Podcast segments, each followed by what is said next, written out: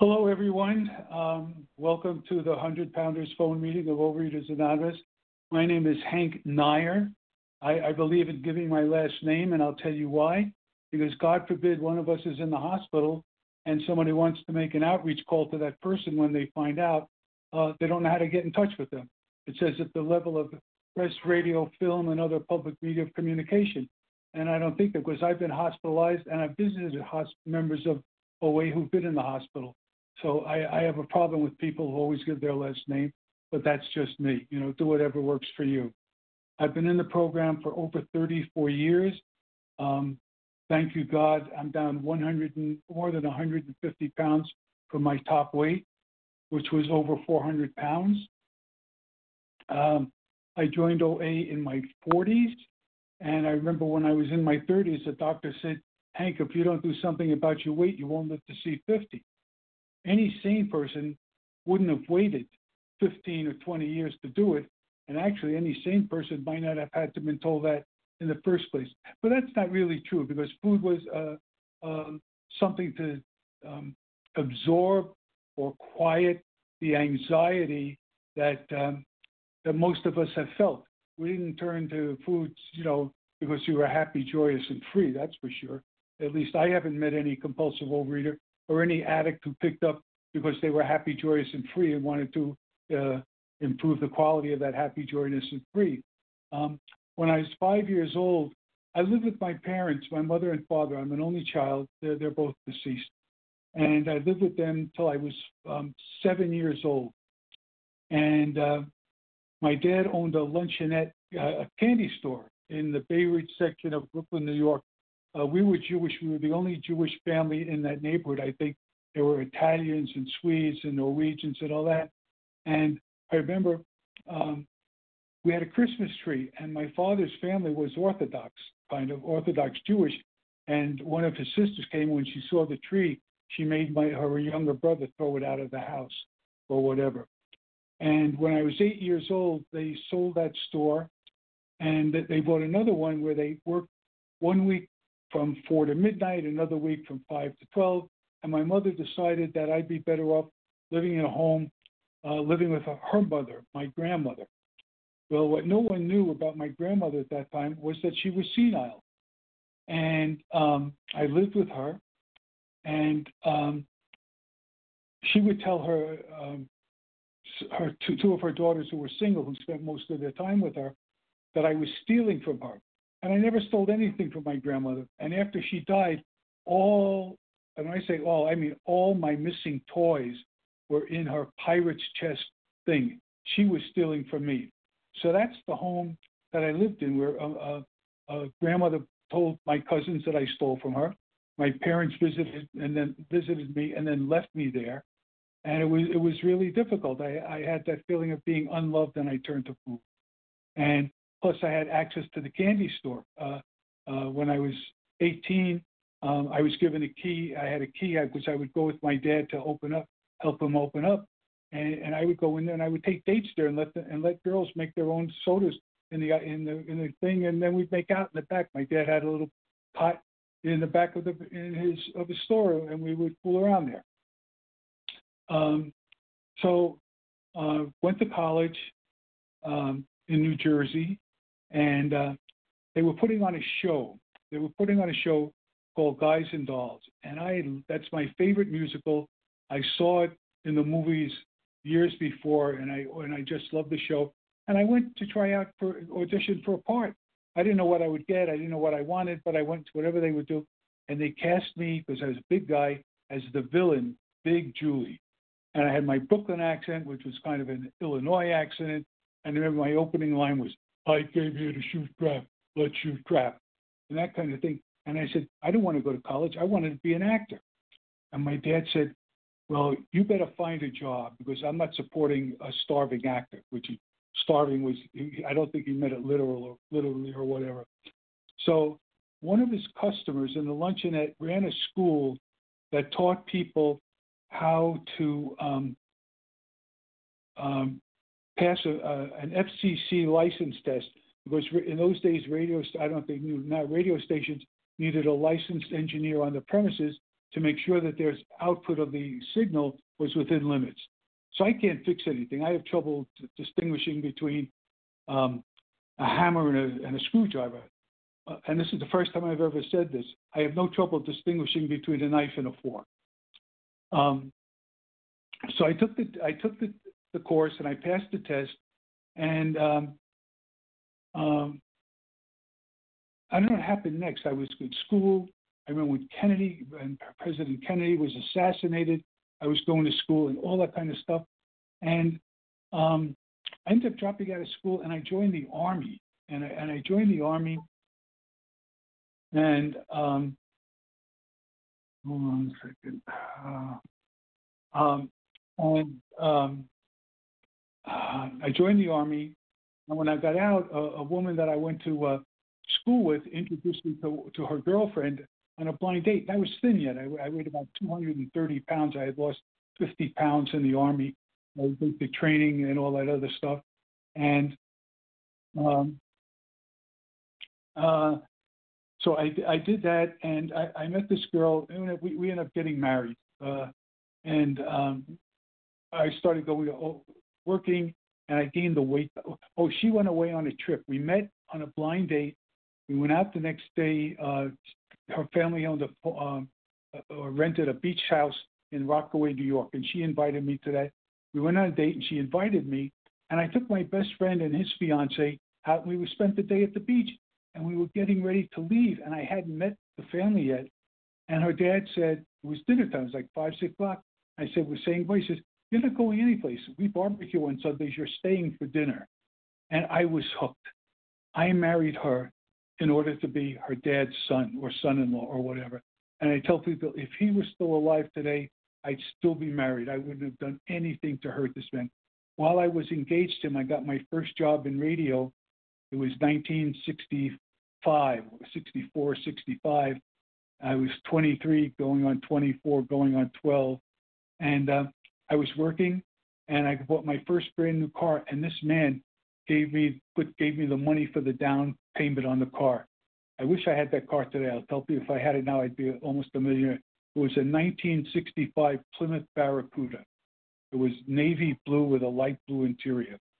So um, my payments were less than a hundred dollars a month. God, unbelievable. Those were the I think it was I think it was less than seventy dollars a month.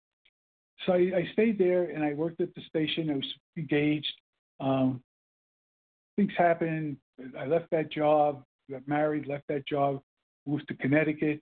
Um, I, I want I I wanted to go to a um, um, so I went to Connecticut where there was a, in a city and it's called Norwich near the Rhode Island border, and they hired me because I had this first class radio telephone operator's license. That was the thing. And they also had me come in, and I was responsible for turning the station on in the morning. So that taught me discipline about time. Uh, it had to go on at five minutes to six, and, the, and we went off the air at midnight. So the teletype machine, uh, there, were, there were no computers then. It was a teletype machine and a typewriter. Um, typed what kept running all night. So I had to do that and do that, and I was responsible. And they had a disc jockey who um, uh, we became friends. He passed away some time ago. And uh, I picked his first record because he I didn't know he was nervous, so he wanted that first record. I had the first record on. I knew he would always show up, and he did that, and then he picked the records. But he wanted that one on so he could get relaxed. So uh, I became very good at news. I, I understood the thing. I remember when um, Bobby Kennedy was shot. Um, the police department had my telephone number, and the, the, whoever was on duty that night, it was midnight on the East Coast, was nine o'clock or eight o'clock in California when Kennedy was shot.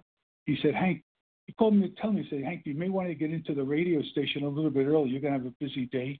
And I turned on the TV and watched that, and I got there at 4:30 instead of 5:30, and I localized the story. The main story was Kennedy being shot, but the, what I did is I called local political leaders to inform them and get their reaction. So I localized that. That's how I did it. And I was there about three years. And I said, I had, I had to, this thing, I said, I have to find out if I can work in a city where I can compete with, com- I had no competition. So I, I sent a tape into a radio station in Toledo, Ohio. And the guy liked me. uh, and he hired me. But his his boss didn't like me. He thought I was a pushy New Yorker, and he fired me. And the, the guy who hired me quit in protest. We hadn't seen each other in year in decades, and we recently reconnected. He's he's up in Washington State, and we talk on the telephone every now and then.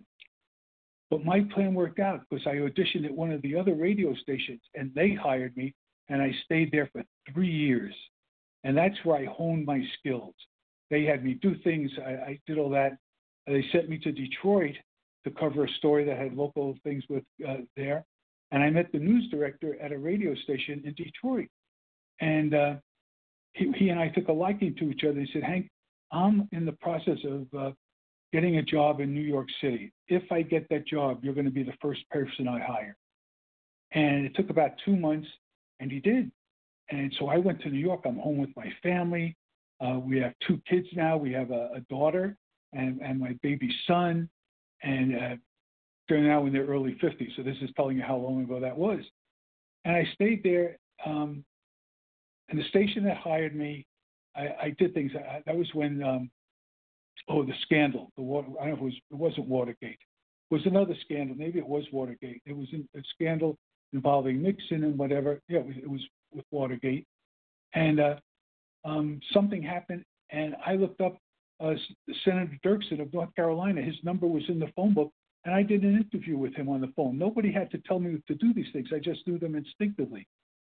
So um, the guy who hired me got laid off, or I mean, I stayed on, and I got laid off, and I went to work at ABC, Network News and Radio, um, uh, and I there was a fire in Greenwich, Connecticut that killed a couple of killed uh, a lot of people, and I got, and then there was a shooting at a church in Atlanta, and it, for the, and this was between six and seven and eight o'clock in the morning. I was able to get sound on both those stories. Working for radio, sound was very important. And then something else happened. Um, went to NBC, got laid off there, and we moved to California. I couldn't find work, and uh, my father-in-law had a friend who uh, owned a Midas muffler shop, and the idea was for me to learn the, that business, and my father in law would buy a shop for me, and he would come to work every day and watch me do it, and then the shop would be mine. But the guy, his friend, was a real jerk, in nice words. His son in law tried to have him killed, but he hired an undercover cop to do the job, so he was arrested. This guy fired people on the spot, fought with customers physically in the shop.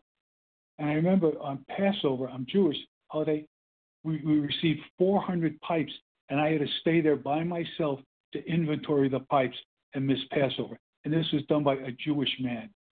So I had my problems. I wanted to get back into radio, and I sent some tapes out to California. Um, and we moved to California again, um, and we've been here. And I got some a job in radio and some other things. I became a headhunter. I got very, very heavy, um, over 400 pounds, and my life was going down the drain. And uh, um, my son was using drugs, and what he did, he, addicts we were so cunning, really are. He knew where I kept my checkbook, so he went not to the. He didn't take the top level where they give you 25 or 50 or thing. He went to the bottom, and my checks started bouncing all over town. And one merchant called me while my son was still there. He said, "I have to verify this," and that's how we found out.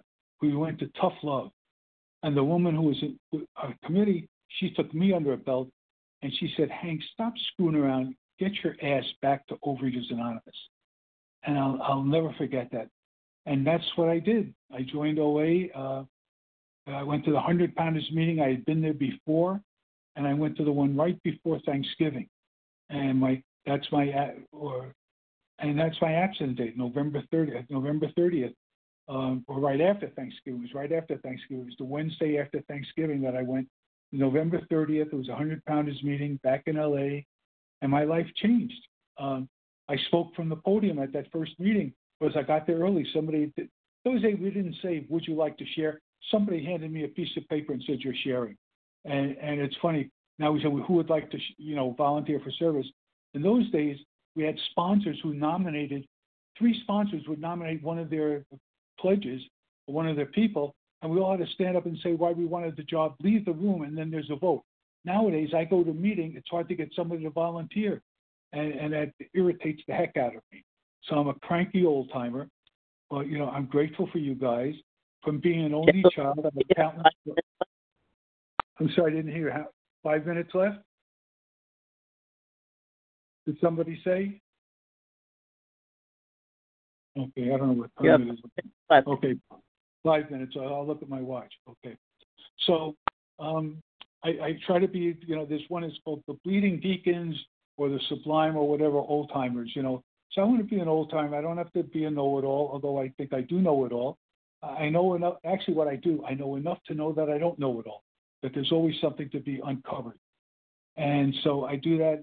Um, I approach people who are overweight. I brought Overeaters Anonymous to the Veterans Administration, and they had a meeting going there for a while. And if I see somebody and I and, and it's there, oh, uh, actually I did it today at the at the jacuzzi. There was a couple of people there who did that, and I, I shared a little bit. I didn't go into the depths of it now. And I said I lost the weight. The jacuzzi helps my back and all that. I'm, I, you know, I, I do that because if I could save one person's life, you know, it, it helps me. And so, and if I don't, by sharing my story, hopefully somebody will get it. I always give my phone number. I think I put it in there to get. I'll, I'll say it out loud again. Uh, call me. The uh, um, oh, I'll tell you, I was in the. I don't know if I told you. I think I'm not going to go there. So you know, um, right now I'm old. I'm I'm I'm 81 years old now. Got some back problems, which was probably because of all the time I carried all that excess weight. And uh, I'm happy, joyous, and somewhat free. Uh, I met somebody who, who called me to inquire about OA, and we started going out about six weeks ago. And I hope that uh, that situation or that re- connection moves into something else. If it does, great. If it doesn't, I'll deal with it uh, at that time. But uh, I'm just a grateful human being. And as I said, uh, you know, if I shut up now, maybe there'll be room time for one more person to share uh, whatever they need to do. So again, thank you for inviting me, and I really appreciate the opportunity. Thank you for your share, Hank. Hold on one second.